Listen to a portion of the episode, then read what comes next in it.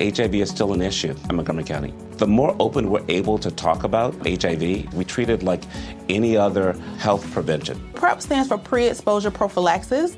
People who are not HIV positive, who may be at high risk for contracting the disease. This is a good choice for you. It's just a way for you to sort of take control and say, I'm going to do this to protect myself. Do it for them, do it for you, Montgomery County. Learn more about PrEP, the HIV prevention medication. Visit doitforyoumc.org.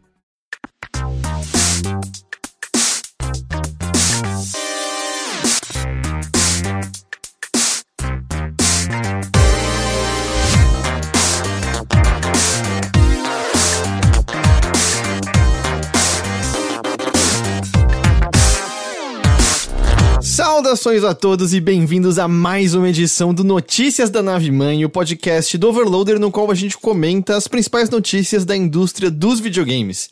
Eu sou o seu anfitrião, Heitor de Paula, tô aqui com Guilherme Jacobs. Muito bom estar aqui novamente, Heitor, para mais uma semana cheia de notícias quentinhas dos videogames e mais uma semana onde meu jogo favorito está nas headlines.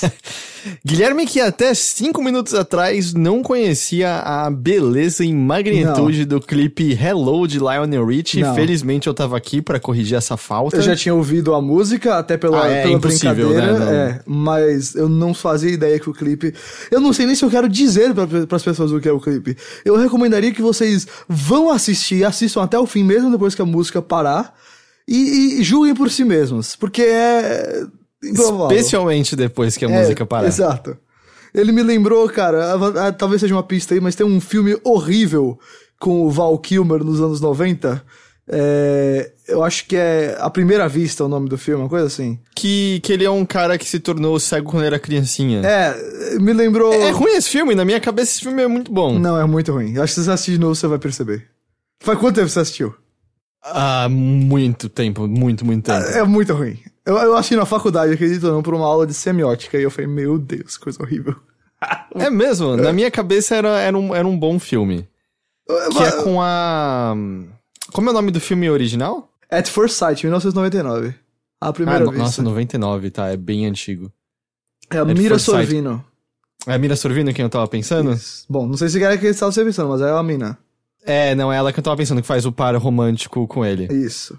Que na minha cabeça tinha uma cena que eu achava. Bom, pode ser que ela seja muito brega, eu que não esteja lembrando. Porque toda a trama do filme é que ele passa por uma operação e volta a enxergar, não é, é. isso? E aí, ele é cego desde que ele era criança, e aí ele tem esse relacionamento com ela. É. E aí tem a primeira vez que eles vão transar, e depois que ele tá enxergando. vez. É, que ele tá enxergando pela é. primeira vez. E aí ela tira a roupa para ele e ele fala: Ah, então é isso que é a beleza. Eu lembro que eu gostava dessa cena, eu lembro de achar ela boa. É, eu acho, ok. Eu, não foi muito. Pra mim foi brega mesmo. Foi assim, é, ok, tá bom. Entendi. Ah, mas, enfim. Se você gosta aí, parabéns pra você. Eu não consigo, não. Bom, é. Vamos pra videogames?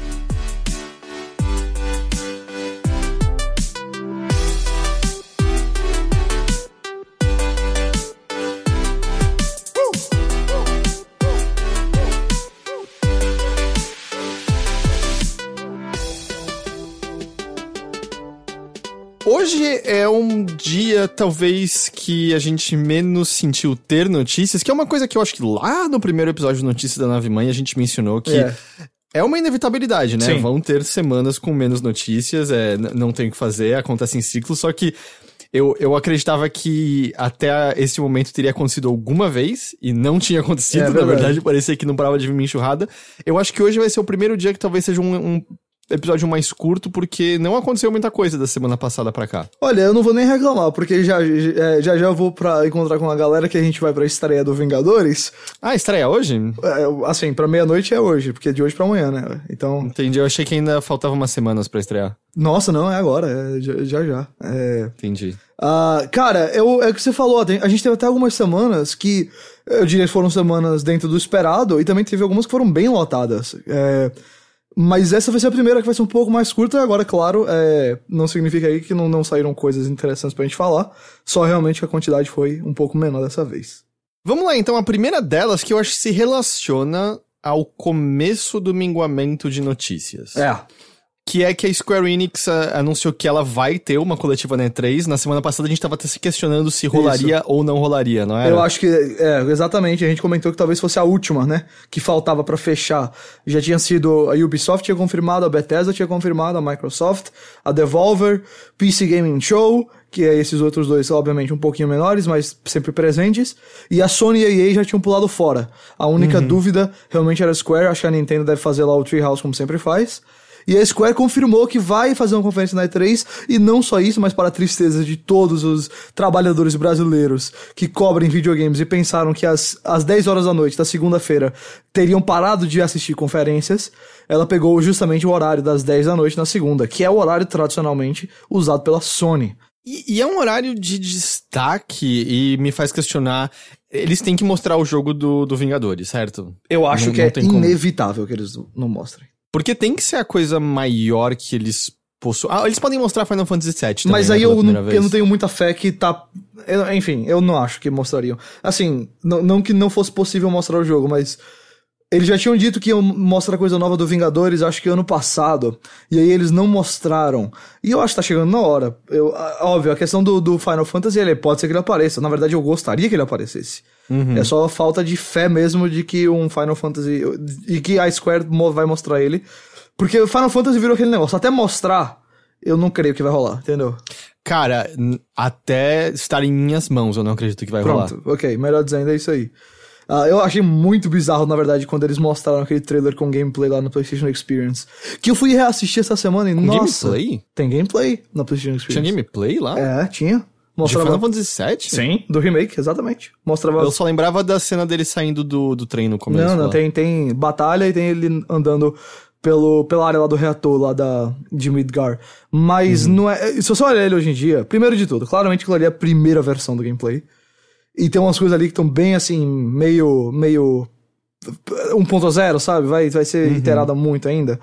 Bom, a essa altura também já faz quantos anos a gente tá pra ver novos consoles Ali chegarem, foi 2015, né? eu acho, então faz uns 4 anos. Nossa, meu Deus do céu. Aliás, sabe que, apesar de eu ter dito nesse exato podcast que não faria isso, ah. eu comprei Final Fantasy VII no Switch e tô jogando de novo. Você sabe que eu tava com o objetivo de zerá-lo novamente, é, pela primeira vez, assim, como um adulto mais ciente do que são videogames. Hum. E aí eu comecei a jogar ele no PlayStation 4, só que ele, eu tinha comprado ele na minha conta brasileira, que eu não tenho PSN Plus nele, nela. E aí eu troquei de PlayStation 4, que é o outro pifou, e eu perdi o save todinho. E agora ah, tô com preguiça tá. de jogar de novo, mas eu vou, eu vou. É, entendo. É, é, engraçado, eu tô jogando sem usar nenhum dos aceleradores, sem desligar combate, tô jogando exatamente como se fosse hum. 1997 de novo. Hum. E eu tô adorando, mas é muito curioso isso que você falou de estar tá jogando como, como um, é, um adulto. É, porque... eu joguei ele, assim, eu não, não era criança, mas uh, eu, eu peguei o PlayStation 2 bem atrasado, então eu fiquei muitos anos com o PS1 e eu lembro de ter jogado. Mas ele é de PS1. Ele é de PS1, mas o que eu digo assim, eu joguei ele, acho que o PS2 já existia na mão da galera. Ah, tá, entendi. É, eu lembro que eu ia pra casa de um amigo meu, cara, que ele mora. A casa é duas ruas de mim, acho que ele ainda mora lá o irmão mais velho dele, ele era doido pro Final Fantasy. Ele jogava Final Fantasy, eu lembro dele jogando claramente o Tactics também. E uhum. ele jogava com um dicionário em inglês, cara. Por, ah, uau. Era aí, e na minha cabeça, videogames era, sei lá, Mario e futebol e Pokémon. Mario e futebol, É, e aí quando eu cheguei lá eu vi o cara com um dicionário minha mente explodiu, sabe? Que nível de história é isso? Então aí foi que eu comecei a ficar curioso com Final Fantasy. Mas é engraçado, eu joguei lá em 97, eu sabia falar inglês, mas não tinha, um, vamos dizer, o conhecimento que eu tenho hoje em dia. Uhum. Eu nunca tinha reparado na tradução que é universalmente odiada, é. né? Como uma tradução muito ruim, e eu tô é. percebendo hoje em dia a quantidade de coisas que são quase agramaticais em certas frases. Tem uma série muito boa do, do nosso querido do Tim Rogers, Rogers né? sobre só sobre a tradução. Eu acho que essa tradução, essa, essa localização ela é péssima em vários sentidos, e essa altura do campeonato ela já virou meio que um tesourozinho da comunidade. Uhum, ah, sabe, o pessoal leva mais na brincadeira, mas é bem ruimzinha mesmo. É, mas eu, eu tava percebendo isso, assim, é, rejogando e confrontando muito as impressões e memórias que eu tenho do jogo com o que ele de fato é, sabe? Hum. Por exemplo, na minha cabeça, Midgar demorava 15 horas Nossa, pra você rapidinho. sair de lá. É, eu saí em 4 horas e meia jogando agora é. de novo. Eu lembro que quando eu tava jogando no PlayStation, no PS4, eu fui até. Eu cheguei até o Golden Saucer. Uhum. Eu fui um pouquinho depois. Eu lembro. Eu, não, calma. Eu lembro até a, a Ares morrer, eu não lembro onde eu parei, mas a. Isso é depois do Golden É, foi depois do Golden Saucer, porque eu não lembro onde eu parei. A Ares morrendo é o final do primeiro disco. Eu tava no segundo disco em algum momento dele, mas eu não lembro quando. E uma das coisas que eu percebi, que eu acho que eu não percebi antigamente, é o quão estranho o jogo é em vários sentidos e o quanto ele não tem medo de ser estranho. Porque é tanta coisa que. E eu sei que Final Fantasy sempre teve minigames e sempre teve coisas opcionais. Mas esse parece que é turbinado. Eu não consigo pensar algum anterior que tenha tantos minigames nesse nível. E fora isso, a, as sessões de gameplay estranha que tem, como o Cloud se vestindo de mulher, uhum. ou. Enfim, tem vários momentos que o gameplay é tipo assim, putz, eles se deram o trabalho de fazer isso aqui para isso aqui apenas, para essa, essa próxima meia hora, e depois não vai ter mais, sabe? Então. Eu, eu fiquei assim, putz, esse é um jogo que não acontece hoje em dia. É, eu não sei se tem muito a ver com o fato de ser a estreia deles no, no PlayStation, é, de ser uhum. o, o, aparelho novo e estar em CD e coisas assim, mas tem muita coisa ali que, tipo, você até pode jogar como um minigame lá na, no, no parque depois, uhum. mas é, é realmente, tem muita coisa ali que você nunca mais vê de novo direito. Mas tá, tá sendo uma experiência muito legal, mas eu, eu tava muito pensando sobre um remake, eu acho que teria, teria que levar em consideração a história emocional que o jogo teve nos anos seguintes, entende? Hum. Porque hoje em dia é muito fácil perceber que, ah, todo esse começo, na verdade, tem muita coisa mal desenvolvida. Barrett é muito mal desenvolvido, a relação do Cloud com a Tifa e com o Barrett é mal é. desenvolvido, a atuação do Avalanche, do tipo, é. se eu entendi corretamente rejogando agora, Avalanche mata inocentes com os ataques terroristas uh, destruindo reatores. Não tanto quanto a Shinra mata derrubando o teto, mas, mas eles matam pessoas inocentes, é, isso é dito em certo momento. Então, é, tudo isso nunca foi explorado no jogo original e eu sinto que é o tipo de coisa que é mereceria receber um pouco mais de, de atenção. Eu concordo, e eu acho que, primeiro sobre o seu ponto lá do PlayStation 1, eu acho que é bem possível que eles viram a quantidade de espaço que eles tinham para trabalhar comparado ao, ao, que, ao que existia antes no, nas plataformas da Nintendo. E toda essa liberdade eles acabaram assim, sabe, fazendo mais do que precisava. Só que na época a gente não pensava nisso, não, não sei. E... Não, na época a gente achava legal um summon de 5 minutos. Exato, e agora a gente. Eu, eu, eu achei que já melhorou bastante. É, ter esse, esses cheatzinho lá de avançar a velocidade do jogo ou desligar a batalha aleatória, putz, eu acho aí excelente para rejogá-lo. Putz, eu, eu, acho um dos jogos. Eu sei que é clichê você falar isso, que Final Fantasy VII é um dos jogos mais conversados sobre, mais debatidos na história. Mas eu realmente acho que ele, ele merece isso tudo. Eu acho que ele é um jogo fascinante de se conversar sobre. Ele passou por um período que de repente todo mundo odiava e achava que ele não merecia nenhuma atenção. E eu acho que a gente tá no ponto de novo que as pessoas reconhecem. Eu rejogando, eu tô muito assim de. Se eu conseguir manter esse ritmo e acabar, eu queria sentar talvez e gravar um podcast inteiro sobre ele, relembrando, sabe? Ah, cara, eu vou, vou encarar ele de novo então pra ver se eu faço com você. Porque tá sendo, tá, tá sendo legitimamente gostoso jogar esse jogo. Bacana, bacana. E tudo isso só pra dizer que a Square Enix vai estar. Tá... a, gente saiu, é. a gente saiu na tangente. A Square vai. É, mas, enfim, hoje a gente tem tempo pra sair um pouco na tangente, né? Então, só pra lembrar, gente, a Square, né, no, no, justamente no horário nobre, como o Heitor falou, normalmente esse horário é considerado realmente um momento de explosões por causa da Sony, que tende a ter pelo menos uma grande bomba pra E3 nos últimos anos. Uh, às vezes só uma bomba mesmo e o resto da conferência nada, mas enfim. E a Square, obviamente, o principal provável anúncio seria o Vingadores da Crystal Dynamics, já foi anunciado, seria mostrar o jogo. Quem sabe o suposto Guardiões da Galáxia da, da Eidos, eu acho que é talvez é... um pouco mais difícil, mas quem sabe.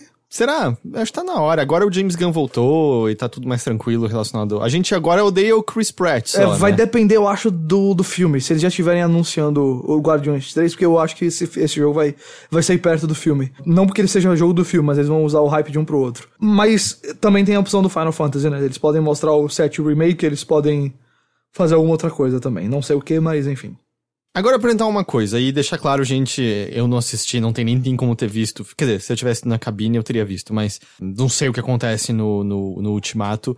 Mas a gente presume que alguns heróis vão morrer para sempre depois desse, desse filme, né? É o esperado. A expectativa é essa. Você acha que, assim, sei lá, eu acho que o que todo mundo mais acha é que ou o Capitão América ou o Homem de Ferro devem morrer. Ou os dois.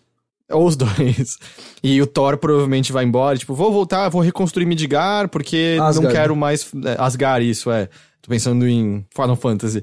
Vou reconstruir Asgard, fazer Asgard 2.0, porque chega de fazer o Thor no cinema, né, e tal. Tipo, a gente espera que vai ter uma renovada. Você acha que isso afetaria o jogo, você acha que seria meio chato um jogo de novo com Homem de Ferro, Capitão América e Thor, Não, dado que não. esse filme vai estar dando meio tchau pra eles? Olha, eu tenho duas questões sobre isso. Eu não sei se o jogo vai ser isso ou se vai ser alguma outra coisa, porque meu medo é que esse jogo não seja jogar com eles. Meu medo é que seja um negócio meio cria o seu herói ah, você cria o seu novo herói e anda com eles? e você meio que vira parte dos Vingadores, enfim.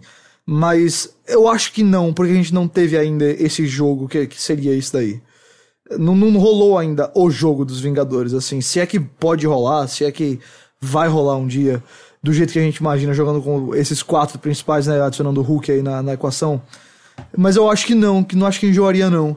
Até porque eu acho que vai demorar pra aparecer a eu assim, para mim vai ser bem claro que os próximos, vamos dizer assim, o próximo quarteto dos Vingadores em termos de popularidade seria provavelmente o quê? Capitã Marvel, Pantera Negra, Homem-Aranha. Homem-Aranha e eu vou botar o Doutor Estranho mais pelo ator, que eu acho que a Marvel pagou caro por aquele ator, não vai botar ele só em um filme pronto.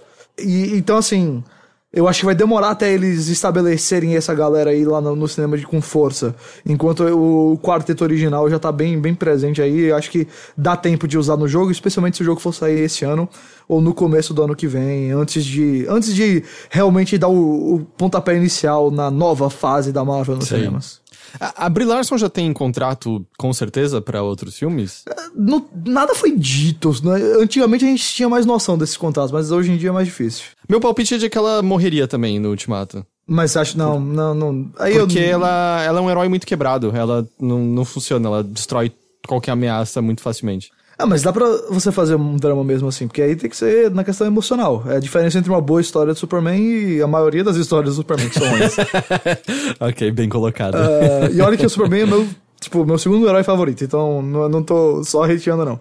Eu acho. Não, mas eu, eu, eu entendo porque eu acho o herói, é, Superman o herói mais chato, mas Superman All- All-Star é das melhores coisas que eu já li em quadrinho. né, Nossa, meu quadrinho favorito da história. Eu acho que ela vai ter muito mais coisa, cara, porque o filme fez, fez muita grana, a popularidade dela tá lá em cima.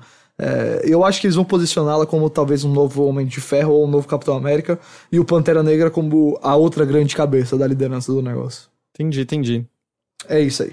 Bom, então isso é tudo pra dizer que a Square Enix vai ter coletiva na E3. É basicamente.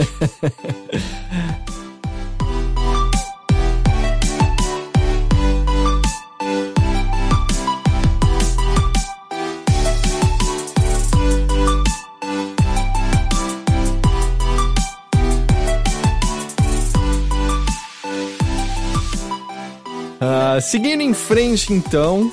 É, bom. Aliás, você quer, já que a gente falou de Vingadores, você quer puxar uma curtinha antes dessa, já que tem relação? Então qual? Qual que é a curtinha que tem relação que com essa? Fortnite e Vingadores vão ter mais um crossover. Hum. É, então, gente, até o momento que a gente tá gravando isso, não saíram informações concretas do que vai estar no, negócio, no, no jogo. Eu acho que vão esperar a estreia nos Estados Unidos do Vingadores na sexta. Então, talvez quando você esteja escutando, você já saiba mais do que a gente. É só pra avisar que eles estão soltando uns teasers na internet, mostrando uh, personagens de Fortnite utilizando as armas dos Vingadores, como o escudo do Capitão América, o machado lá, Stormbreaker do Thor e a- as luvas de ferro lá do Homem de Ferro. Eu imagino que o que vai ser o crossover vai ser essas armas sendo utilizáveis dentro do jogo. É, não que você vai virar o, o personagem como foi o caso do Thanos ano passado. É, não saíram assim, não- a Epic não soltou, gente, vai ser isso, de tal data, tal data, e por aí vai. Não, não teve esse, esse drop de informações ainda, mas deve rolar nos próximos dias. Eu só tô avisando aqui porque já saíram as imagens no Twitter, então a gente já pode meio que indicar mais ou menos pra onde tá indo essa ideia. Bom, ligou as duas, né? Ligou com a Square e ligou com Fortnite essa notícia, que é a próxima É, coisa que a gente vai falar exatamente. sobre. Que é o quê? Que saiu uma matéria no Polygon sobre a cultura de crunch que existe atualmente na Epic Games Isso. desde que Fortnite se tornou um fenômeno cultural. Pois é. O curioso é, eu acho que foi a mesma coisa que eu falei quando a gente conversou sobre sobre o Anthem e aquele artigo do Kotaku, que é Ok.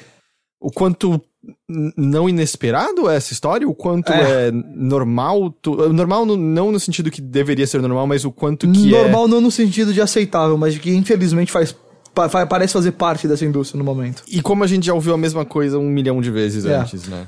Eu, eu, cara, eu achei curioso que demorou pra sair isso. Até, sabe? S- Sim, até porque eu acho que parte de mim tinha uma certa esperança de que, dado a quantidade de dinheiro que tá entrando e dado a frequência de updates intensos, É. Porque o Fortnite, esse é um dos grandes trunfos dele, né? Ele se adapta muito velozmente, né? Não só com correções e novos conteúdos, mas até com a cultura pop. É só ver esse caso do Vingadores. As coisas vão rolando, óbvio. Isso, isso dos Vingadores eu acho que estava planejado antes. Mas o Fortnite, ele sempre tenta ser um jogo muito do momento. Muito com o que tá presente, sabe? A gente vê até nas, nas danças que às vezes vão sendo adicionadas coisas desse tipo. Então, uh, parece-me que a Epic tem, assim, é quase como o site de notícias que você tem que postar notícia na hora, sabe?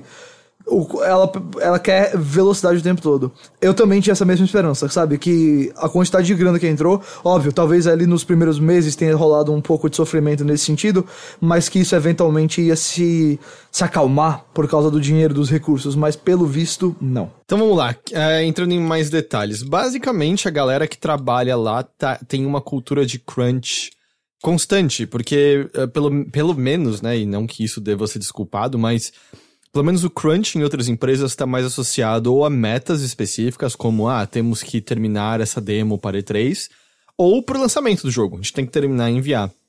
Fortnite é o que a gente chama né, de live service, né? Um, é um serviço ao vivo e constante. É, então, nunca eles estão distante da data de entrega de um novo conteúdo. Exato. E por consequência, a cultura, o tempo inteiro de desenvolvimento dentro do jogo é de crunch. Basicamente Não existe isso. um período de descanso. É, de- pelo menos desde que virou Battle Royale pra cá, que foi quando ele explodiu. Porque é, até no artigo é dito, né, que antes disso a cultura na Epic era muito diferente. É. As pessoas dizem que era um lugar bem mais legal de se trabalhar. E óbvio, mesmo no meio de, das pessoas que relataram é, anonimamente pro Polygon sobre, sobre as coisas ruins, tem pessoas que dizem que, pra mim especificamente, não tá rolando tudo isso. Eu, eu consigo ver que tem colegas que trabalham pra caramba, mas pra mim especificamente não tá rolando nada disso. Ah, bom, só pra gente entrar nos específicos então agora, os desenvolvedores que falaram com a, a- o Polygon basicamente disseram que depois que o jogo explodiu do dia pra noite, a quantidade de trabalho e horas trabalhadas dele, deles aumentaram exponencialmente sem o aumento, sem ser, ou melhor, sem o trabalho da- do gerenciamento da Epic para combater isso. Então, basicamente, há uma cultura de, de medo mesmo, que eles usam essa palavra, porque as semanas são trabalhadas aí com 70 horas de trabalho, algumas vezes até 100, e isso obviamente causou problemas de saúde. Estima-se que ao longo dos últimos meses, entre 50 e 100 desenvolvedores têm passado por isso, e como o Heitor falou, por conta do jogo não ter uma deadline, digamos assim, de lançamento, mas por conta do jogo ser constantemente atualizado, isso vem persistindo. E muito disso é porque a Epic demanda atualização constante e rápida, é, que é a resposta imediata dos desenvolvedores, tanto para tanto para conserto, né, patches ou updates, adicionar conteúdo no jogo. E mesmo com o time tendo sido triplicado desde que o Fortnite explodiu, a, a quantidade de atualizações e a questão de dar suporte a milhões de jogadores e as sete versões do jogo, se contar todas as plataformas diferentes, não mudaram esse problema. As longas horas continuam, as atualizações constantes continuam e a cultura de medo continua. Algumas pessoas dizem terem sido demitidas por se recusarem a trabalhar nos fins de semana e outras dizem que não cumprir as horas pesadas diminuem as chances dos seus contratos serem renovados, porque vários É, que desses isso pessoas... pra quem é contratado, né? Terceiro. Vários desses contratados, eles estão sendo contratados aí com três, an três meses, até um ano de trabalho, mas depois disso, sem certeza, especialmente se ele não fazer hora extra. É, foi dito sim que os empregados contratados é, de, de, de fora estão recebendo horas extras, mas é aquela coisa, né? Talvez o problema maior não seja o dinheiro, seja realmente o- a cultura e a quantidade de Exato. trabalho. É, p- Pelo menos tem essa coisa positiva que eles disseram que as pessoas são bem pagas na Epic. Se não fosse isso. também, né, bicho? Que é o normal, assim, depois que essa notícia estourou, eu vi dois ex-desenvolvedores da NetherRealm comentando sobre uma cultura de trabalho horrível lá. Não só de crunch constante, mas também sendo muito mal pagos. Então, a- acontece. E, e essa- esse tipo de coisa que não é, vamos dizer, escrito, né? Que é, ah, tudo bem, ninguém vai te dar uma reprimanda por você não estar trabalhando no fim de semana. Porque É. seu contrato que você não precisa. Mas você vai perder as chances ali na frente. E É. o seu currículo não vai estar tão bom quanto você gostaria que ele tivesse. Você não vai ter a referência para um próximo trabalho vindo dessa empresa. Então, por mais que não seja escrito, isso, você- é, isso é ruim. Existem consequências inevitáveis Sim. e acaba afetando a pessoa a querer estar tá lá, né, junto das É aquilo que é, é implícito, né? Você sente que é. É aquela coisa, se você não for, você é o, o que tá errado na história. Uh, e acontece às vezes até de. Por conta de todo mundo ir, se você não for, parece que fica pior, sabe? Uma coisa dessa. Exato. É claro, imagina você, assim, você conhece as pessoas que trabalham junto de você. É. Tá todo mundo ralando e você, seis da tarde, dizendo, bom, beleza, gente, é. tô indo pra casa, Rola tchau. até um complexo de culpa por causa disso, às vezes.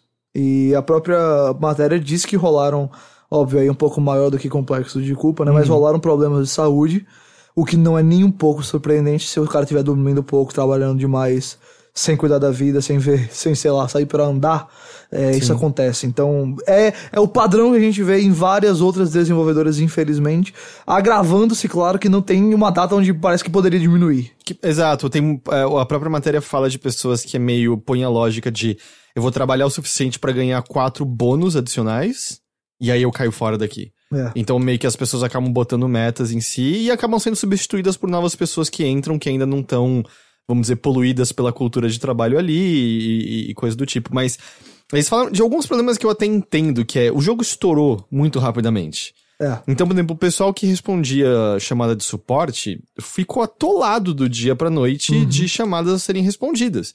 E aí eles foram e contrataram muitas novas pessoas. Na verdade, para todas as áreas, eles contrataram muitas novas pessoas. Aparentemente não tem pessoas o suficiente. Mas, por exemplo, nessa área de resposta de chamadas, eles falaram que de repente tinha lá sei lá, dezenas de novas pessoas e nenhuma passou por treinamento. Então não, não, não aliviou a carga de trabalho porque elas ainda estavam aprendendo o que elas tinham que fazer ali naquele é. momento. Então meio que foi sendo atolado em todos os ambientes possíveis. Eles falam também sobre.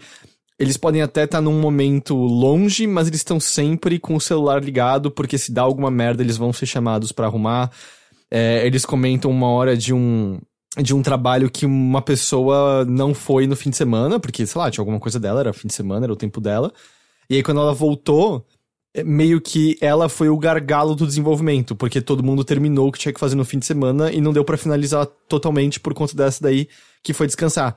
E aí ela acabou, se eu não me engano, sendo demitida ou foi embora depois de um tempo, porque. É. Porque, bom, acaba sendo um problema para a empresa em si, mas é que não é saudável manter os empregados dessa Exato. maneira. Então... E eu, eu compreendo muito disso rolar. Assim, se você é uma desenvolvedora, ou um time dentro de uma desenvolvedora, e seu jogo de um dia para noite vira o que Fortnite virou, eu imagino que no começo você não vai ter condição de lidar com isso da melhor maneira. Eu imagino que talvez haja um pouco de trabalho esforçado ali, e às vezes eu acho que até existe um sentimento de recompensa dentro disso, porque você tá ali sentindo o sucesso que o seu trabalho tá fazendo.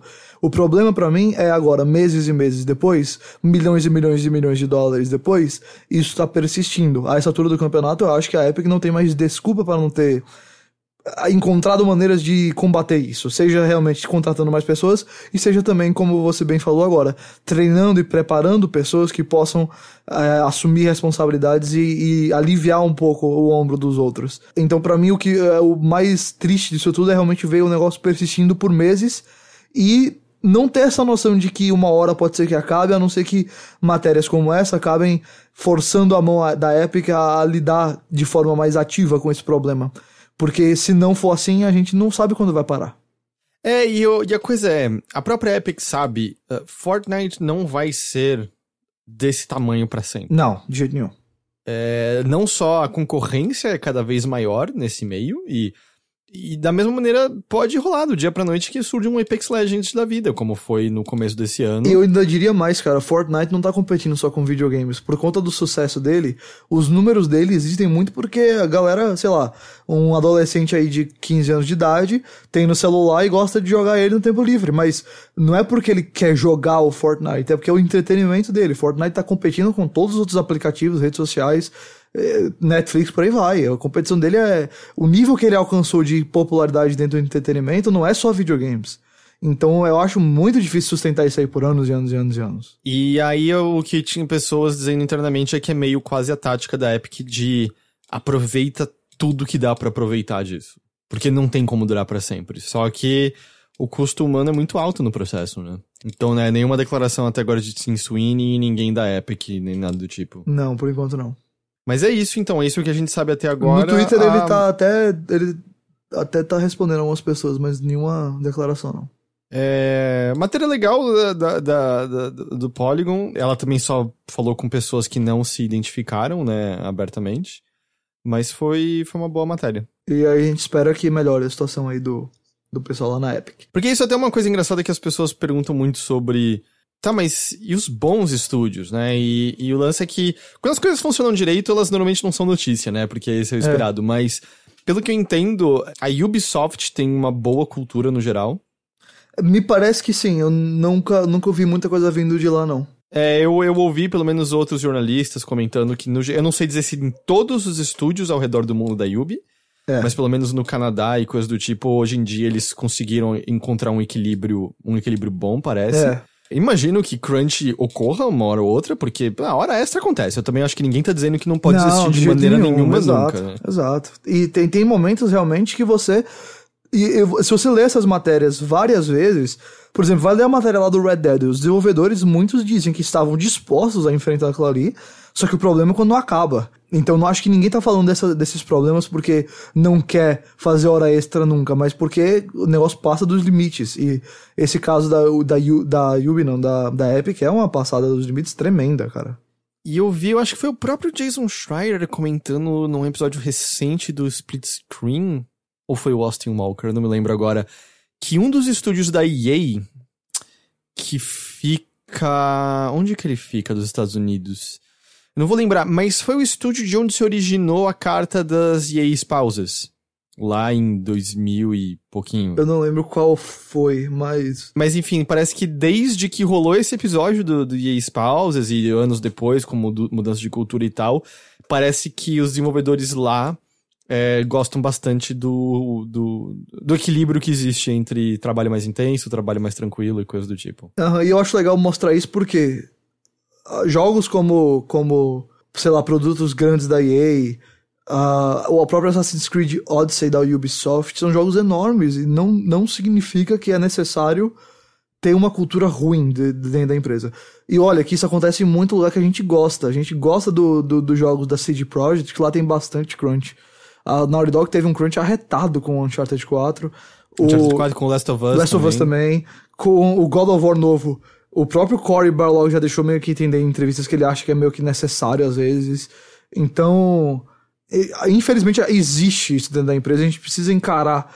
Mas eu acho que é importante não não levar como a faz parte, sabe? Porque sim, faz parte fazer hora extra de qualquer trabalho intenso mas não, não nesse nível que tem chegado. E essas matérias constantes que saem ultimamente mostram exatamente quando o negócio tá passando do limite. É, eu acho que é o tipo de coisa que na verdade a gente vai ver só mais e mais, porque depois que as matérias grandes têm saído e a gente tem visto respostas por parte dos estúdios, do tipo, a Rockstar teoricamente diz que mudou coisas por conta daquilo. A gente teve aquela matéria sobre sexismo como parte da cultura da Riot Games e parece que algumas mudanças ocorreram. Algumas foram bem porcaria, tipo, um dos caras citados como sendo escroto ganhou três meses de licença, basicamente. É. Era um lance assim. Mas parece que algumas coisas culturais internas mudaram é, e tal. Eu sinto que desenvolvedores no geral começam a se sentir mais confortáveis em compartilhar, porque eu acho que também entra-se a noção de que, ah, isso aqui não tá certo, isso aqui não é normal. Porque eu acho que quando você tá num lugar e você tá vendo todo mundo partilhar da mesma cultura, do mesmo ritmo, da, da, das, mesmas, das mesmas durezas, eu acho que é muito fácil você internalizar de que é assim que as coisas funcionam. É esse o padrão de como elas têm que ser. E aí, quando apontam para você, não, na verdade, não, isso não tá certo, isso não é normal, eu acho que é aí que você começa a projetar mudança. Pronto, é uma boa forma de, de falar. Exatamente isso daí. Queremos continuar então, agora? Sim, vamos em frente. Vamos em frente. Overwatch vai ganhar um workshop. Essa é quentinha, Essa é saiu é quentinha. hoje no dia dessa gravação. Você chegou a ver isso daí? Eu cheguei a ver na hora que eu ia adicionar na, na pauta, você já tinha adicionado. Então foi mais ou menos a mesma hora. Nosso amigo Jeff Kaplan fez lá um, um daqueles vídeos falando lá sobre novidades de Overwatch.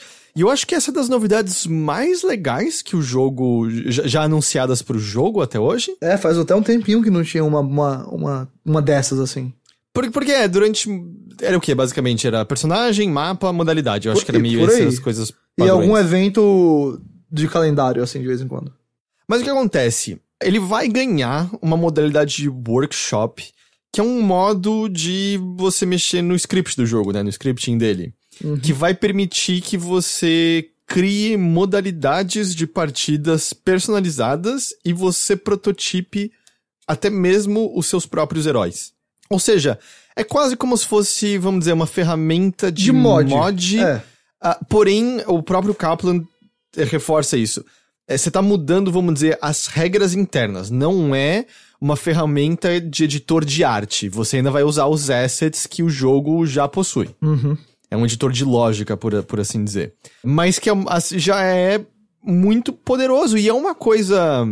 Sabe, que quer ou não, MOBA surgiu por conta de modificações feitas a um jogo da Blizzard lá Exato. atrás, lá, né? Ao, Exato. Ao Warcraft 3. Uma ideia muito parecida com essa, né? Uma Exato. criação de uma modalidade de jogo dentro do próprio jogo. Então, assim, é muito legal esse tipo de ferramenta estar tá na mão dos jogadores, porque vai saber que tipo de coisa pode sair daí de dentro. E a, o, ele, ele avisa no vídeo que é um tipo de ferramenta que tá um pouco, pelo menos inicialmente, mais voltada para o que ele chama de power users, né? Que é, não é que é uma ferramenta fácil de ser usada. Não é um criador de fases dos Smash Brothers.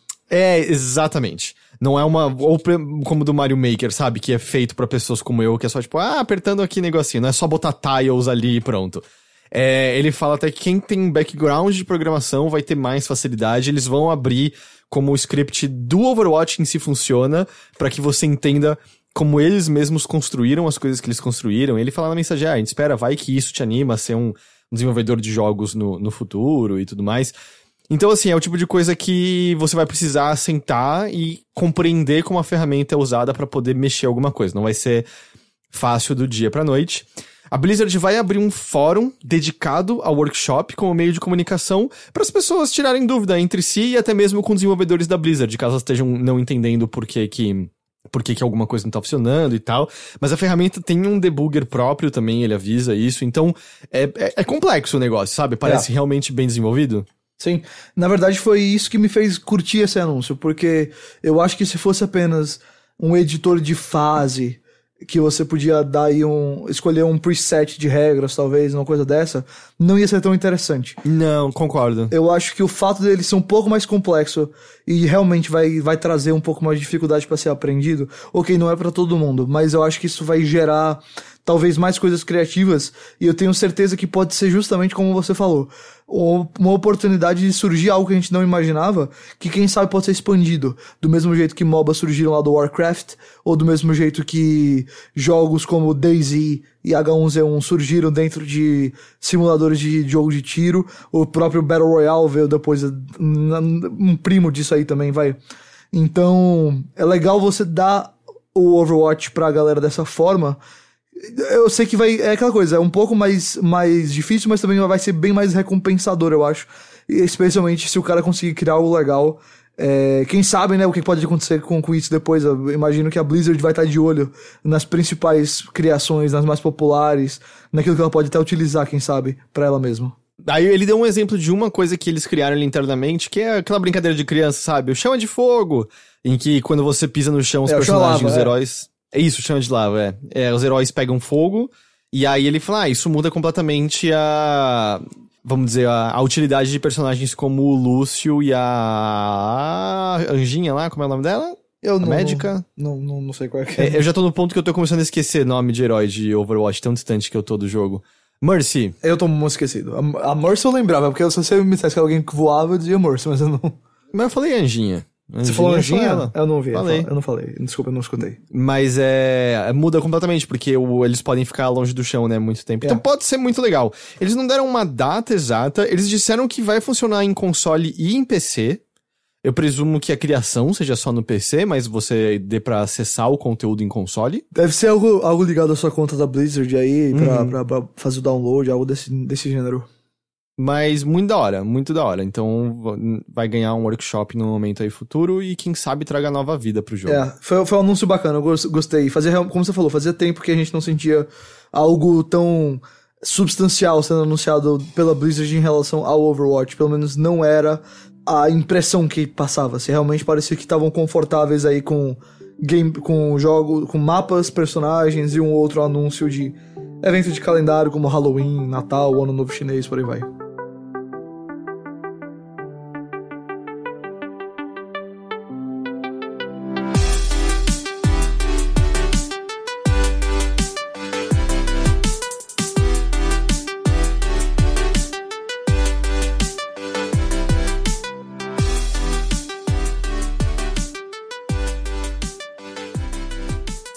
Seguindo em frente, próxima notícia não é muito importante, né? A Yes! gente pode pular até. Let's go!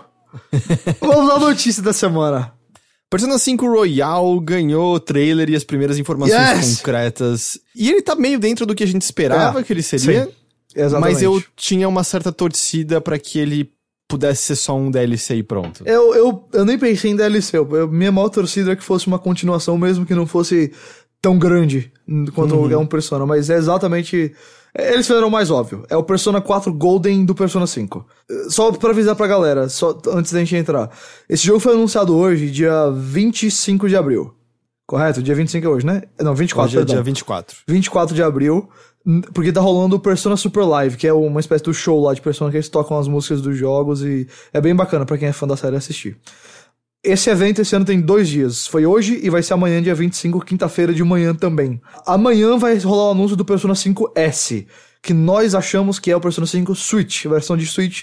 Do 5, eu imagino que já deve ser essa versão aí do Royal uh, pra, É, pra seria Switch. muita sacanagem, né? Se, se fosse É. só o jogo normal Pois no é. Switch.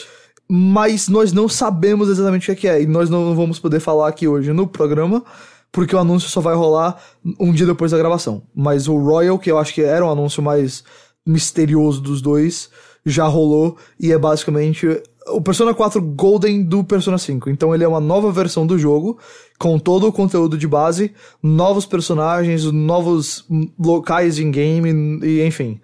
É, vai ter um novo, um novo pedaço de Tóquio pra você explorar.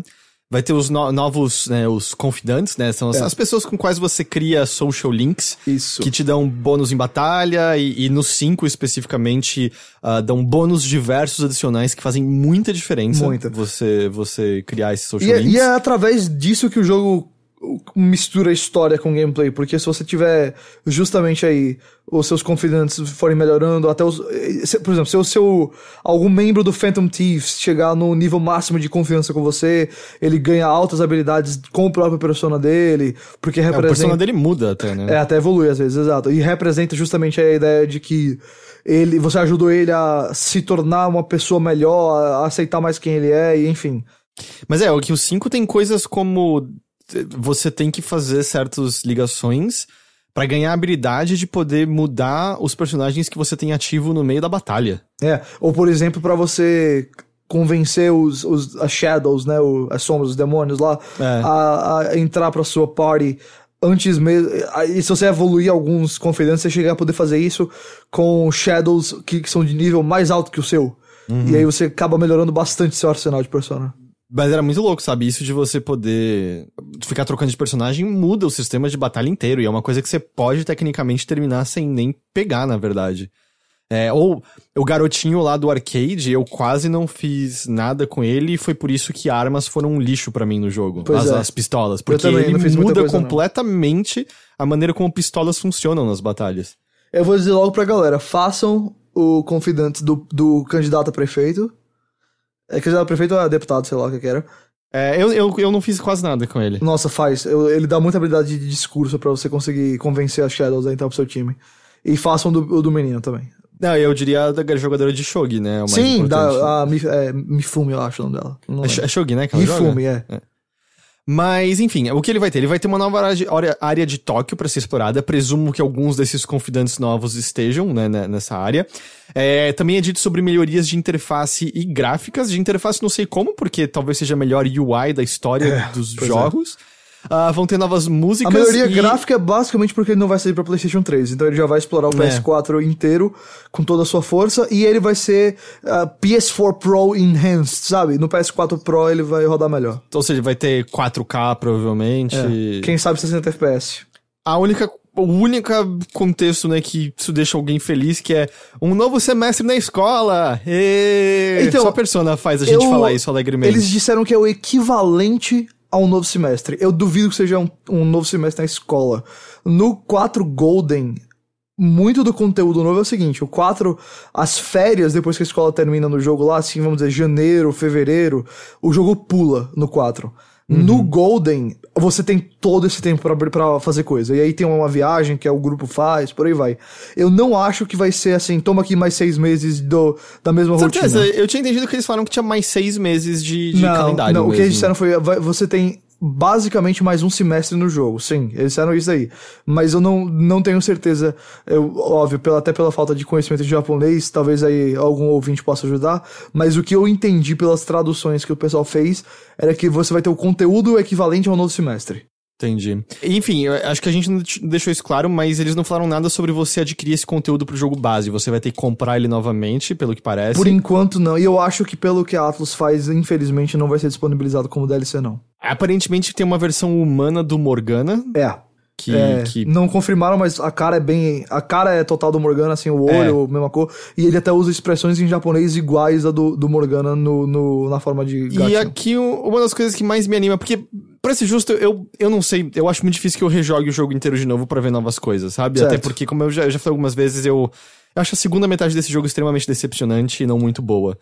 Mas me anima Nossa, eu acho que é justamente a melhor parte, mas tudo bem. a. Eu, não, pra mim o ápice é a escola no começo. O jogo não faz nada melhor que aquilo. Ah, eu acho aquela parte muito boa, mas eu adoro o, a pegada Ocean's Eleven que eles fazem no final. Amo. É, não, essa parte eu até acho ok. É que os últimos dois calabouços eu acho horríveis.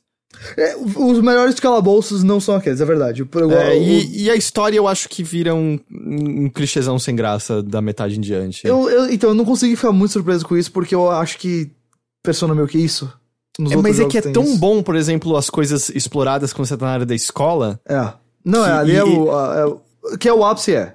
e o papel do seu personagem na sociedade, como ele é visto por conta das coisas que ele fez, como apesar dele ter feito algo que aos olhos de qualquer pessoa era justo e necessário, ele é chutado escanteio porque ele é jovem e ele não sabe o papel, porque é uma sociedade que tá trabalhando muito com uma hierarquia Uhum. social pré-definida, e aí os Phantom Thieves, no, com espírito de rebeldia, entram nisso, e, e a imagem da máscara sendo arrancada e sangrando no processo, mostrando que o crescimento é uma coisa dolorosa, que Nossa, mudança só vem com Deus céu. esforço, etc, etc. Tô adorando Tudo isso. isso é muito bom. E aí vira o clichê de poder da amizade! Uh! Sabe? É isso que me irrita. Aham. É, então, eu acho que.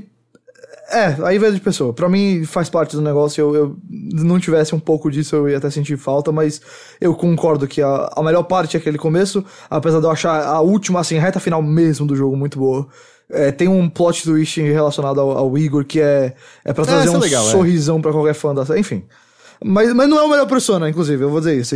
Especialmente porque a história não é, das, não é a melhor. A- a É, não, pra mim o 4 é o meu favorito ainda. o 4 é o meu favorito, de longe. Porque pra mim o mais importante de Persona são os personagens.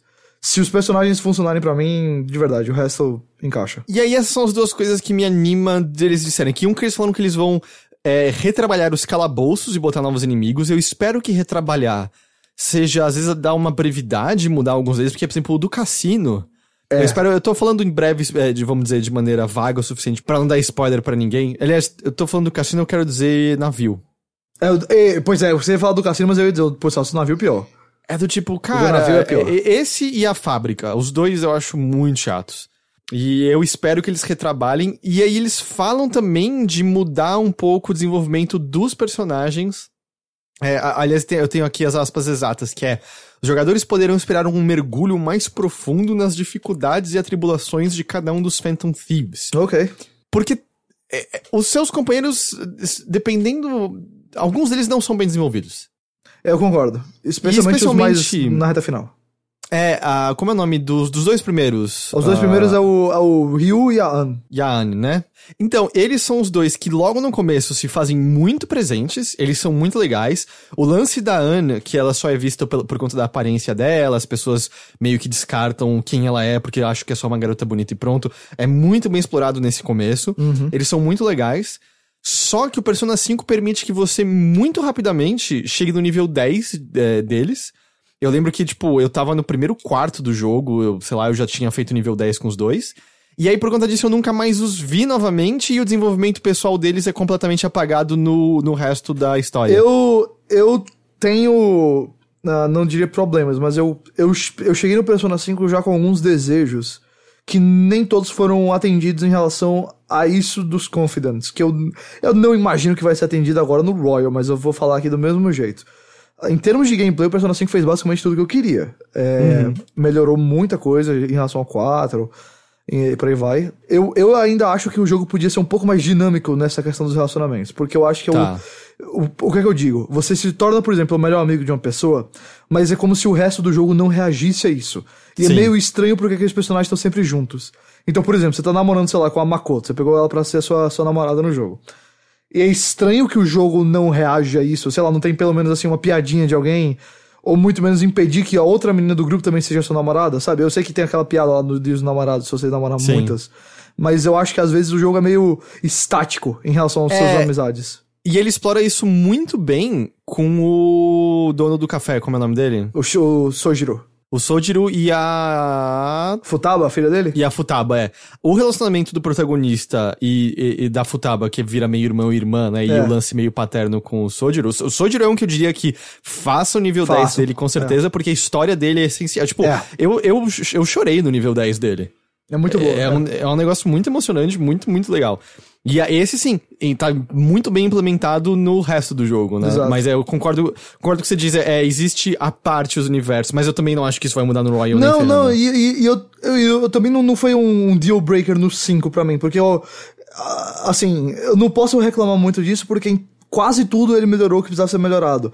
Mas eu imagino, eu espero que um dia, não sei quando vai ser isso, porque só Deus sabe quando a gente vai ter outra persona, um dia a gente tenha uma melhora disso daí. Vai ser no final do PlayStation 5 e sai junto pro é. PlayStation 6. É, pois é. Só pra tocar numa coisa, né? Dois personagens novos que foram anunciados. Um é a, a Phantom Thief nova, ela se chama Kasumi Yoshizawa. Ela é quem a gente ouviu naquele primeiro Ela trailer? Ela é quem a gente ouviu no primeiro trailer, é a, tá. é a, personagem nova. Aqui parece que não concorda com os Phantom Thieves, Exato, né? ela acha os métodos do, dos Phantom Thieves errados, em alguns, no, em como a gente não sabe ainda. Mostraram ela com a roupa dos Phantom Thieves, mostraram ela também na escola, não acho que mostraram o persona dela, e mostraram um novo personagem que ele é o The Consultant, que parece ser uma espécie de psicólogo, alguém que você vai se consultar durante o, o jogo agora. Deram o nome dele, mas não tenho agora de cabeça mas ele vai ser referido como The Consultant. O jogo vai sair no Japão no dia 31 de outubro desse ano, no resto do mundo. Ele chega em 2020, eu imagino que no primeiro semestre, e mais informações vão ser divulgadas no dia 9 de maio pela Atlas. Então é isso. É isso aí.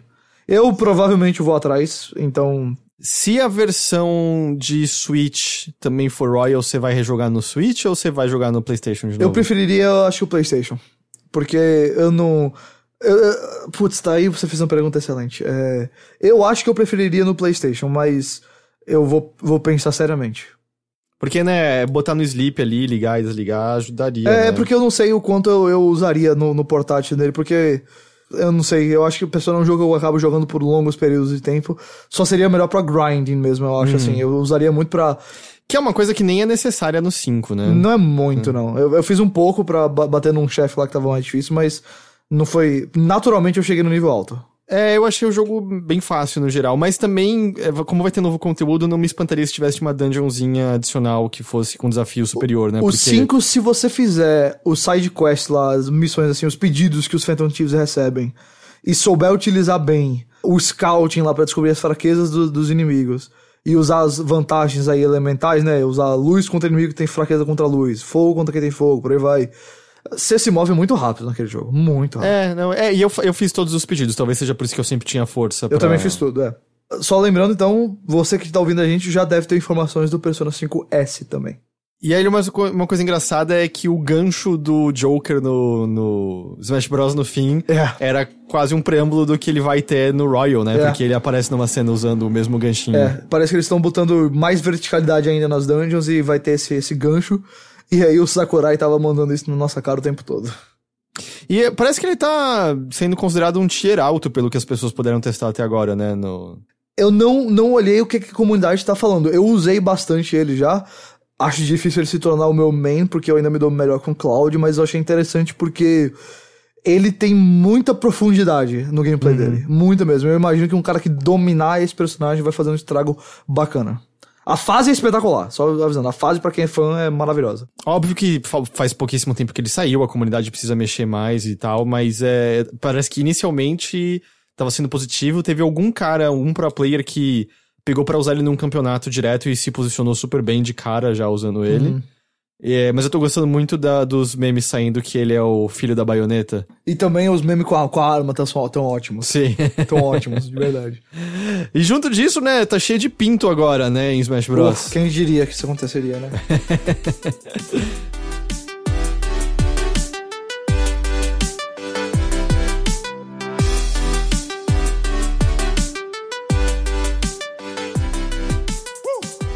Falando, a gente falou rapidamente de Switch, né? Vamos comentar mais Switch. Uma reportagem do Nikkei, que é um, um jornal focado em business lá no Japão, ah, diz que o Switch, com foco em portabilidade, ainda será compatível com o dock. Então essa é a versão do Switch que seria mais barata, focada em ser vendida como um portátil. Ele, o artigo diz que ele ainda seria compatível com o dock, então se você tem um Switch com o dock, você poderia colocar um novo Switch nele, que eu acho que é uma, uma boa coisa, não acho que tem muita razão para não fazer isso. E o artigo também diz que o trabalho do modelo mais poderoso do, do Switch, seria aí o modelo mais caro, ainda vai começar. Porque ele, vai ser, ele seria, então, uma mudança completa do hardware atual. O próprio jornal descreve isso como um- uma nova geração, né? Next Gen. E isso é uma coisa, eu não sei dizer o quanto que pode ter sido meio mal traduzido ah, Aham. no- nos sites que reproduziram do Nikkei. Porque hoje, ah, no dia dessa gravação, o Bloomberg Sim. tava Que é reportando... basicamente uma versão ocidental do Nikkei. tava reportando que no final de junho vai sair esse modelo mais portátil. E eles falam também sobre justamente ele ser mais barato porque ele seria vendido sem o dock. é.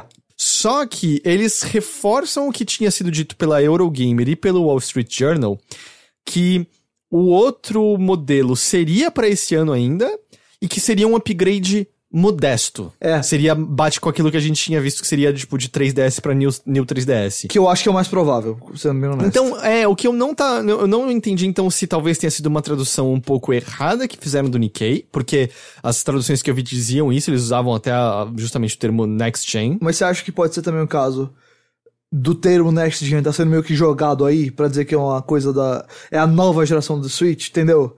Porque às, às vezes eu fico com medo do, do termo Next Gen. Porque eu, eu acho que até a Microsoft, na época do Xbox One X, usava de vez em quando. Este é um Xbox One Next Gen, sabe? É, é- mas a gente sabe que é puro marketing, porque ele Isso. essencialmente jogava as mesmas coisas do antigo, não Isso, tinha isso, nada novo exclusivo a ele, né? Exato. Eu botei as duas aqui, eu sei que é contraditório, é só porque as duas apareceram um, dia. é, com um dia de diferença uma da Verdade. outra, né? Eu tô- é, exato, uma em cima da outra.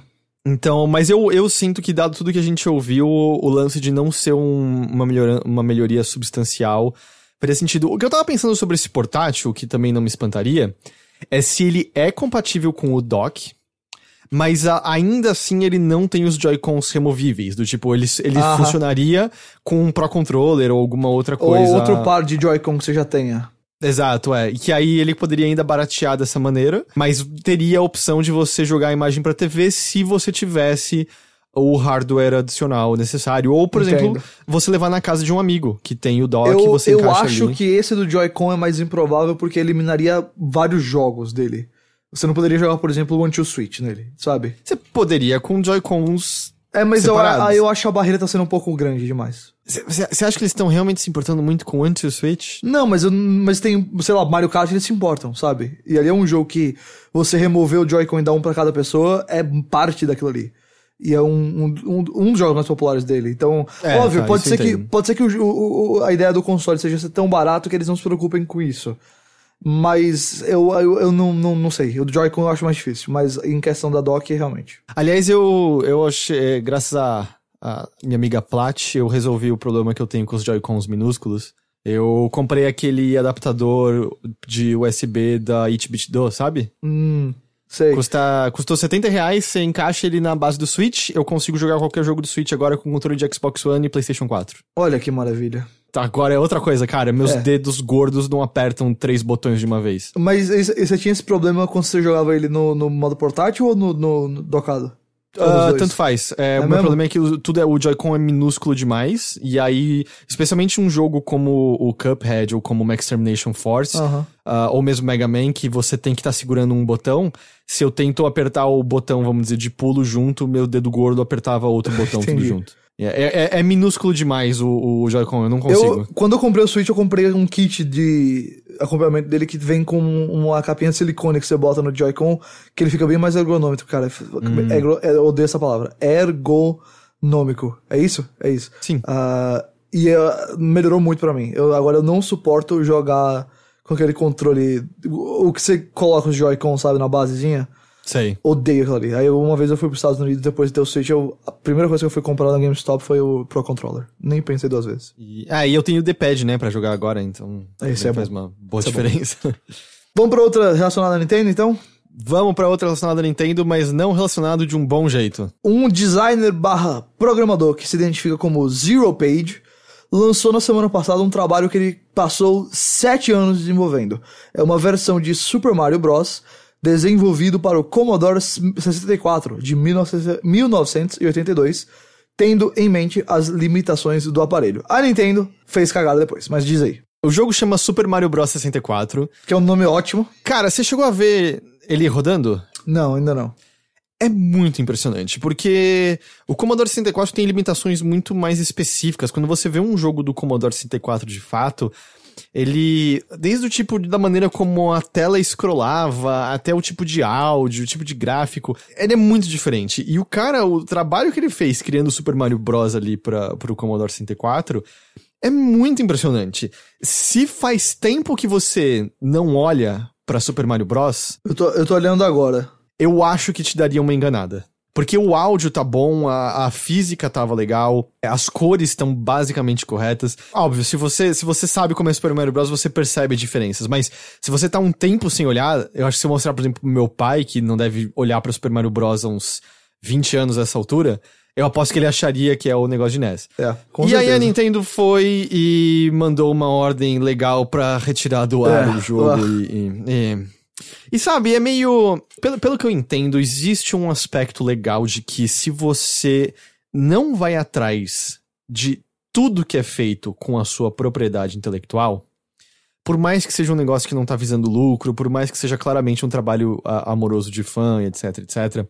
Pelo que eu entendo, se você não vai atrás de tudo, você pode criar o precedente de que você não foi atrás daquele e isso pode te ferrar quando você for atrás de um próximo. Aham. Dito isso, é muito É meio chato, é, que é um é. aspecto cultural muito legal. O cara recriou Super Mario Bros. no Commodore 64.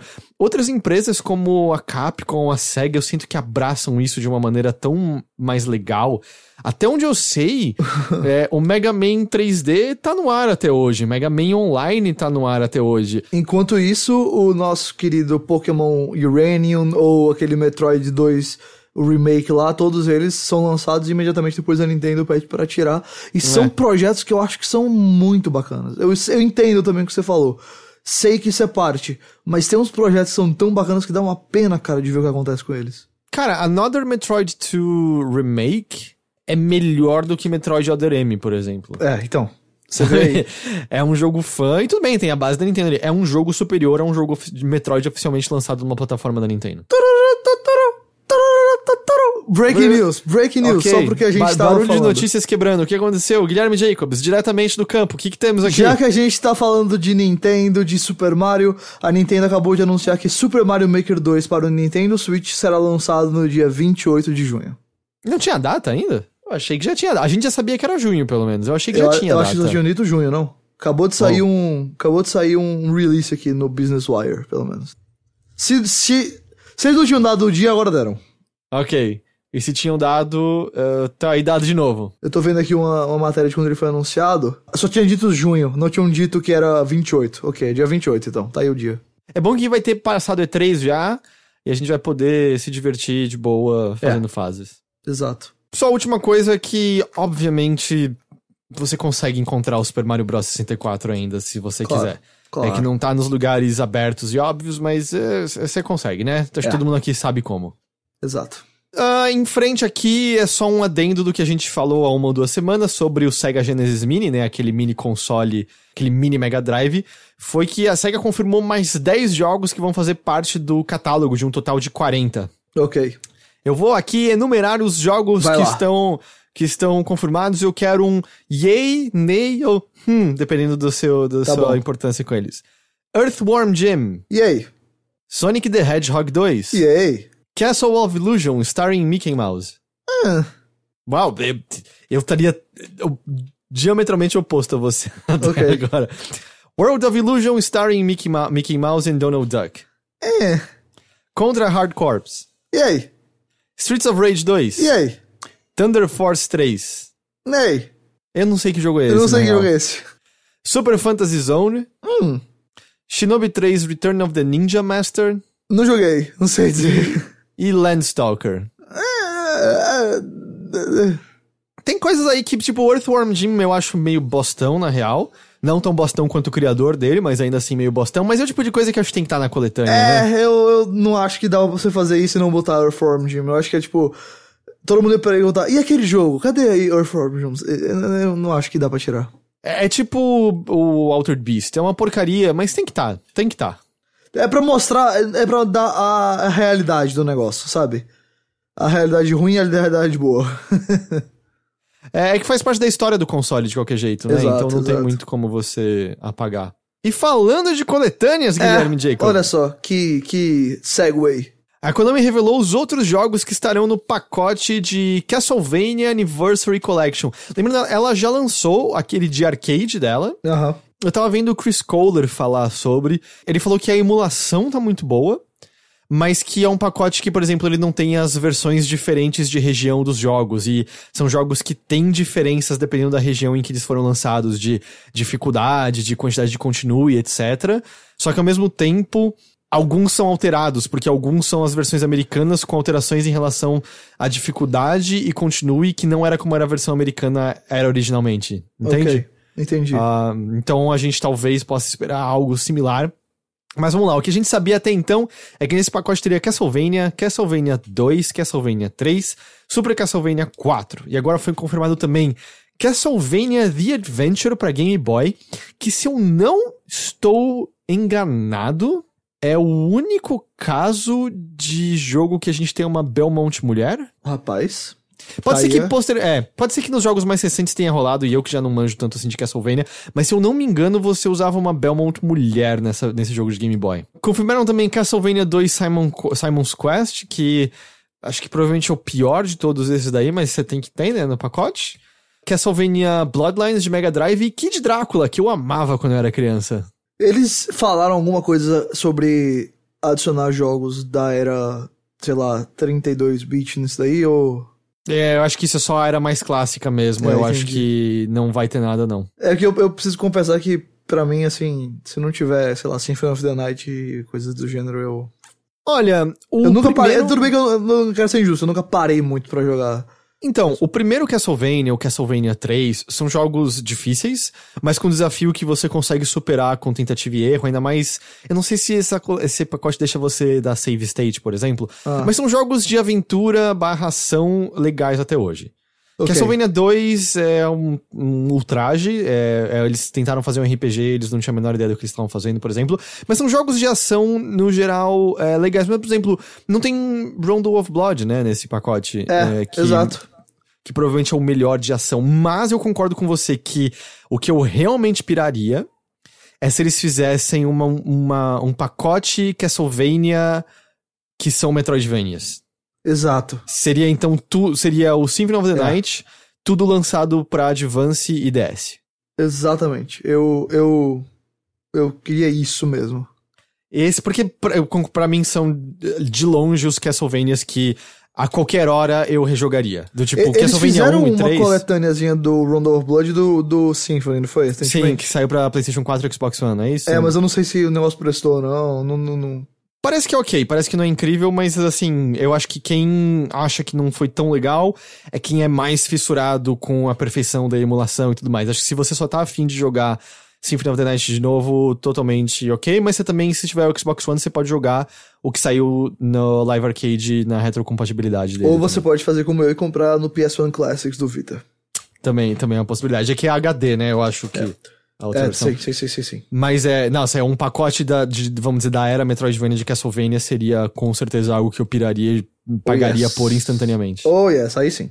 Esse daí, né, se você quiser comprar, você vai poder comprar no dia 16 de maio, já já, para Switch, PlayStation 4, PC através do Steam e Xbox One, apenas digital, não vai ter versão física por enquanto, pelo menos.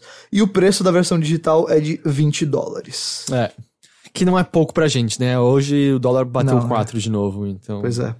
É. Você pretende jogar ainda um dia Bloodstained Ritual of the Night? Ah, sim, sim, jogar definitivamente. Eu não me sinto esperançoso, mas vou definitivamente jogar. Ok. Eu, eu ainda mantenho um leve grau de esperança por ele. Não, o supo- não o suficiente pra dizer que tô empolgado, mas. As previews do, do último Pax não foram. não foram negativas, mas não foram muito positivas. Meu maior problema. Bom, dado que eu não joguei nada dele, é. Eu não gosto do visual daquele jogo. Eu achei meio estranho também, mas eu, eu não sei. Eu- Faz uma pixel art foda. se ele jogar bem, eu acho que eu vou curtir. Basicamente. Ah, não, é. Se ele... Eu adorei aquele 8-bit. Sim, o. Putz, eu não lembro o nome agora, mas é. Ritual of the Night. Não, Ritual of the Night é o principal. É Curse of the Moon. Curse of the Moon. É, foi muito divertido aquele jogo. Entendido. Mas é, sabe, eu, que- um Castlevania com, com o estilo da arte de, de Dead Cells. Ok, é o que você quer. É o que eu quero. A última notícia, bom, eu- tá nas notícias maiores, mas na verdade é uma das notícias curtas também, Rapidinhos. é que depois de 11 anos, os servidores de Burnout Paradise serão desligados no dia 1 de agosto. Uh, Todo o conteúdo offline dele, obviamente, ainda vai estar acessível, e isso é referente à edição original do jogo, aquela que foi lançada para PlayStation 3, Xbox 360 e ini- inicialmente para PC um tempinho ok. depois. Então o remaster não é afetado. O remaster tá show, funcionando perfeitamente ainda. É, menos então... mal, então. E o, remaster, ele. Ele tinha algumas músicas a menos ou ele tinha todas as músicas? Não lembro disso, cara. Das- Não tem. Girlfriend, né? Então tem a música que importa. É, foi- É, mas é Ok. só esse. Cara, 11 anos, eu comprei Burnout Nossa, Paradise no lançamento. eu, eu, quando saiu, quando você botou essa notícia aqui, eu falei, uou. Eu lembro, cara, meu Deus. Eu, é, o tempo passou, né? É, pois é. 11 anos. Durou até bem. Talvez o melhor jogo da geração passada. Né? Vamos com calma. Talvez, calma, eu disse. vamos com calma. Talvez, talvez. Ok. Top Tá bom. 3 facilmente. Uf, vamos com muita calma. Vamos lá. O Vamos- top vamos- 3 dos jogos da geração passada: Burnout Paradise, Ah, Mass Effect 2 ah, e. ah. Eu não sei qual eu botaria em terceiro. Eu vou botar aqui os meus. Se você me perguntar essa lista outro dia, acho que eu vou dizer diferente, mas eu vou botar os meus, tá? Ah, Journey, Last of Us, eu acho.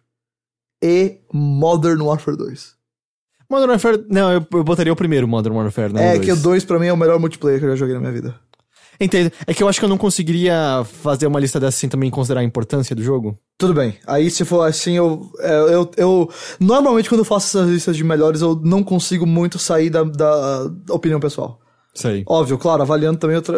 Não é só assim, ah, eu gosto desse jogo, eu sei que ele é ruim, mas eu gosto. Mas, mas eu, eu, eu- minha preferência ainda pesa muito nesse sentido. E o caso do Modern Warfare 2, desses três, é o mais que fala assim. Ele, eu tenho muita memória com aquele jogo, Sei. especificamente dele.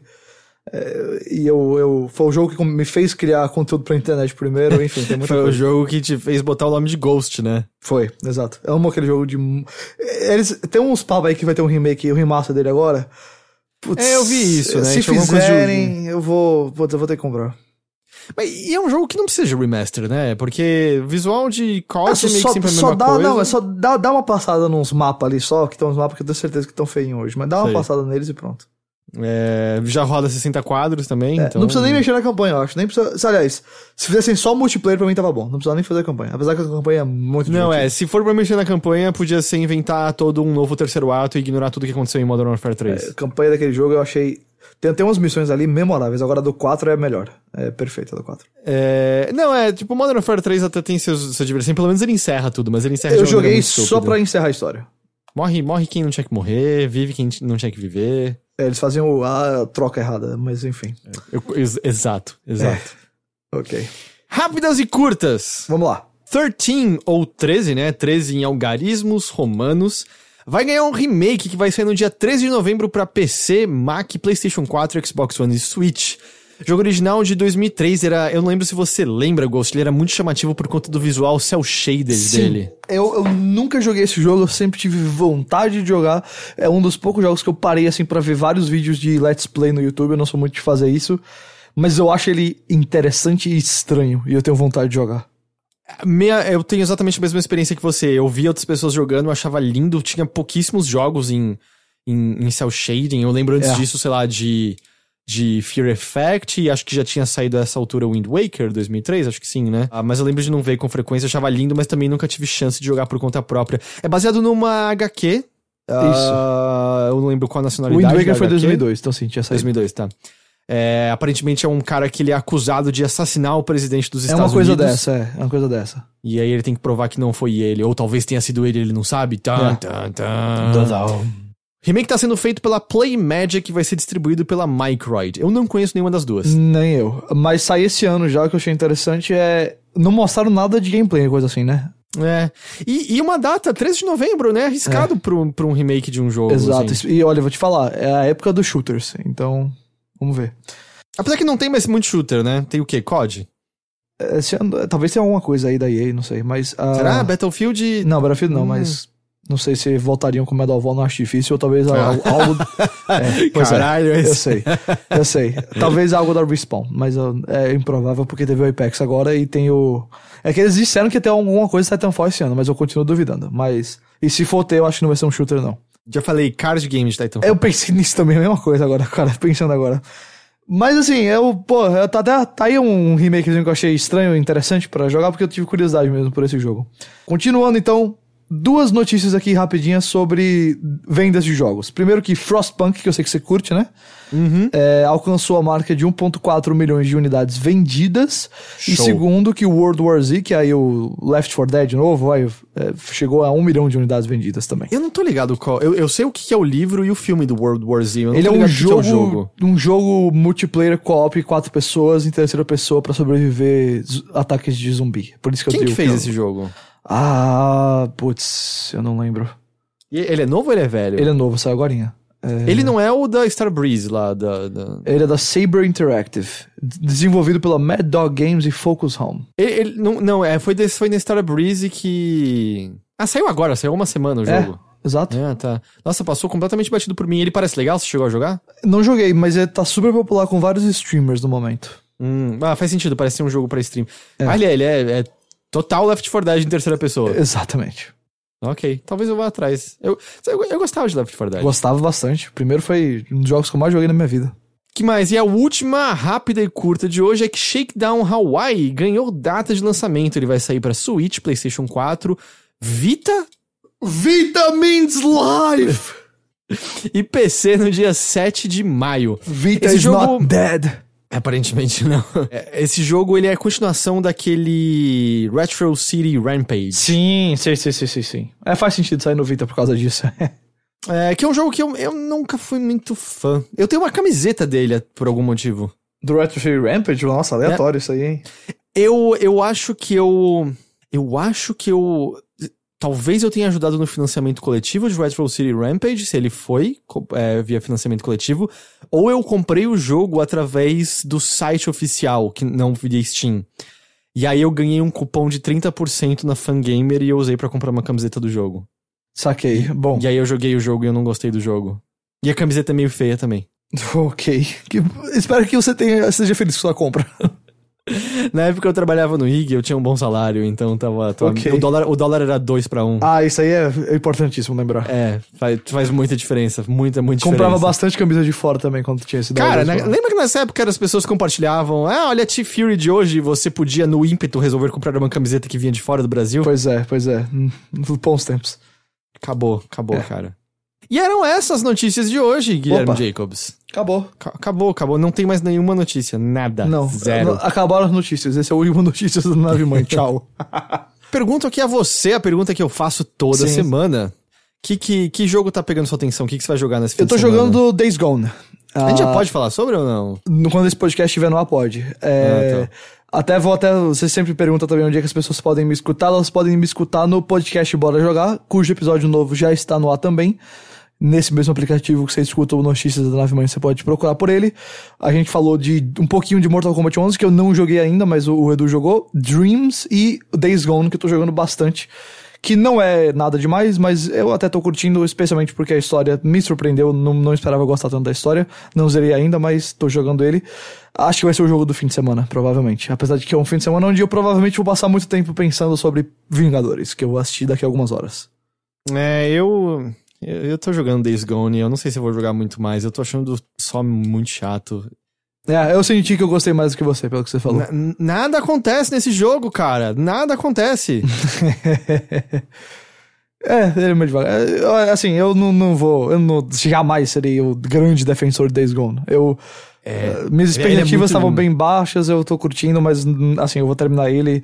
Talvez o Platine, porque a Platina é muito fácil e eu- metade dos troféus eu acho que eu já consegui naturalmente, mas não é, ele realmente muito, ele é muito genérico, né? É, bastante. Tipo, ele me lembra muito a pior fase da Ubisoft, quando todos os Pois jogos é, dela eram iguais. ótimo, ótimo exemplo. Só que eu acho que ele tem menos coisa, menos conteúdão, assim. É, ele tem muito bug. Eu já vi Alce Infelizmente, voando, eu já pilotei uma moto invisível. eu já um caí tempo. pelo mundo duas vezes, eu... É, eu gosto quando você anda de moto pelo mundo, vira um, um show de slides. É, ah, pois é, texturas demoram pra carregar. Muitos desses bugs supostamente serão consertados na versão final. Teve um bug que eu peguei que foi o único bug sério, que ele me impedir de tirar a platina, me, me impedir de terminar uma das coisas do jogo. Mas assim que eu atualizei a versão 1.3 que a Sony já soltou pra quem tá com o jogo, ah, resolveu. Na hora que eu botei de novo, resolveu. Pelo menos O isso. jogo, o jogo crashou uma vez comigo quando eu terminei uma missão. aí eu voltei, duas comigo. E aí ele corrompeu o save e eu tive que refazer as coisas. Mentira, sério? Não foi muita coisa, foi tipo uns 40 minutos que eu tive que Cara, refazer. nossa, que susto. É, no- no- eu só tive um bug sério, foi esse do, do troféu, mas ele já resolveu. Os outros. é, eu, no, no Bora Jogar, a conclusão que a gente chegou foi que é um bom jogo repleto de probleminhas. É, eu não botaria o adjetivo bom, não. Eu botaria Entendi. um jogo extremamente medíocre, repleto Ok. de, de problemas. Tudo bem. É, eu não, como eu te falei, eu não vou defender muito ele. Eu só fico feliz que é a Band que tá há muito tempo não fazia um negócio pra console desse tamanho. E, enfim, eu gosto de, de que desenvolvedores façam as coisas que eles querem fazer. E é, depois de ela ter virado uma das pouquíssimas desenvolvedoras da Sony presas no Vita, é, foi bom vê-los fazendo um jogo desse tamanho. Legal. Mas é, eu joguei o modo história, a gente jogou ao vivo o modo história do Mortal Kombat 11. Foi, eu vi. Cara, eu não, eu achei que iam aparecer poucas pessoas, apareceu um monte de gente. Quatro da manhã, de segunda pra terça-feira, tinham 200 pessoas assistindo a gente jogar. Mortal Kombat, cara. É, e pena que a história É, eu, tô, eu, vou dizer, eu soube que a história é bem fraquinha, que me surpreendeu, porque o, o 9, que foi o último que eu joguei, foi ótimo. Ela, então, ela, ela, a história tem ótimos momentos. Ok. Mas o Ela- total não é. Ela, ela é decepcionante por não brincar o suficiente com o que ela pode brincar com as linhas temporais e personagens do passado encontrando os do futuro. E aí o final é uma tragédia que estraga absolutamente tudo. Ai, ai, ai, tá bom então. É. Ah, mas é isso, é isso. Ok. Então, então você já falou do Bora Jogar? Isso. Eu vou lembrar mais uma vez aqui pra quem nos ouve que na verdade esse podcast, além de você ouvir no overloader.com.br ou no seu app favorito de podcast, você pode ouvir no Spotify também, se você achar mais fácil assim. Eu vou deixar aqui o convite também pra quem estiver ouvindo isso aqui ah, no dia do lançamento ou na sexta-feira seguinte, que no dia 27, nesse sábado 27 de abril, a gente vai ter uma festa do Overloader na rua Dona Inácio Show a 373 e aqui na Vila Mariana, em São Paulo num lugar chamado VR Gamer, que é uma casa de arcade de realidade virtual. No quintal ali a gente vai ter uma festa. É de graça, só chegar e curtir com a gente. A gente vai ter venda, a parte de bebidas, drinks, coisas não alcoólicas também. Mas é só você chegar e curtir com a gente. Seria muito legal se você é novo ouvinte do, do, do, do, do podcast. Uh, colar lá pra, pra conversar com a gente, conhecer quem vocês são e tal. É sempre divertido. Então é isso, esse sábado, a partir das duas da tarde até as 10 da noite, VR Gamer, Rua Dona Inácio Show a 373, perto dos metrôs Vila Mariana e Ana Rosa. A gente realmente espera ver vocês todos lá. E antes de ir embora, eu reforço mais uma vez o apoia.se barra overloader, nossa campanha de financiamento coletivo. É por conta dessa campanha que a gente pode existir. A gente necessita do financiamento obtido através dela para que o site possa funcionar, para que a gente possa fazer mais coisas e para que a gente possa continuar crescendo. Então a gente conta demais com seu apoio. Então se você gosta desse podcast, se você gosta do site como um todo, a gente pede por favor, entra no apoia.se barra overloader e se torna um dos nossos apoiadores. Pensa assim, a versão nova do Persona 5 vai custar 60 dólares. Sei lá quantos reais aí. É, 240 na conversão direta, boa parte você Boa parte desse jogo você já vai ter jogado. O apoio.se você paga 3 reais e sempre tem conteúdo novo legal do Overloader. Um abraço. É, Overloader, melhor que Persona 5. não, não foi isso que eu disse, mas tudo bem. Foi o, foi o que o Guilherme Jacobs falou. Eu ouvi, eu ouvi. É, então é isso. É Agora isso. a gente se despede aqui. Muito obrigado a todos pela audiência de vocês. Espero que vocês tenham um excelente fim de semana. Guilherme Jacobs, muito obrigado pela sua companhia. Sempre um prazer. E a gente se vê de novo então na semana que vem com mais um episódio de Notícias da Nave Mãe. Falou. Tchau.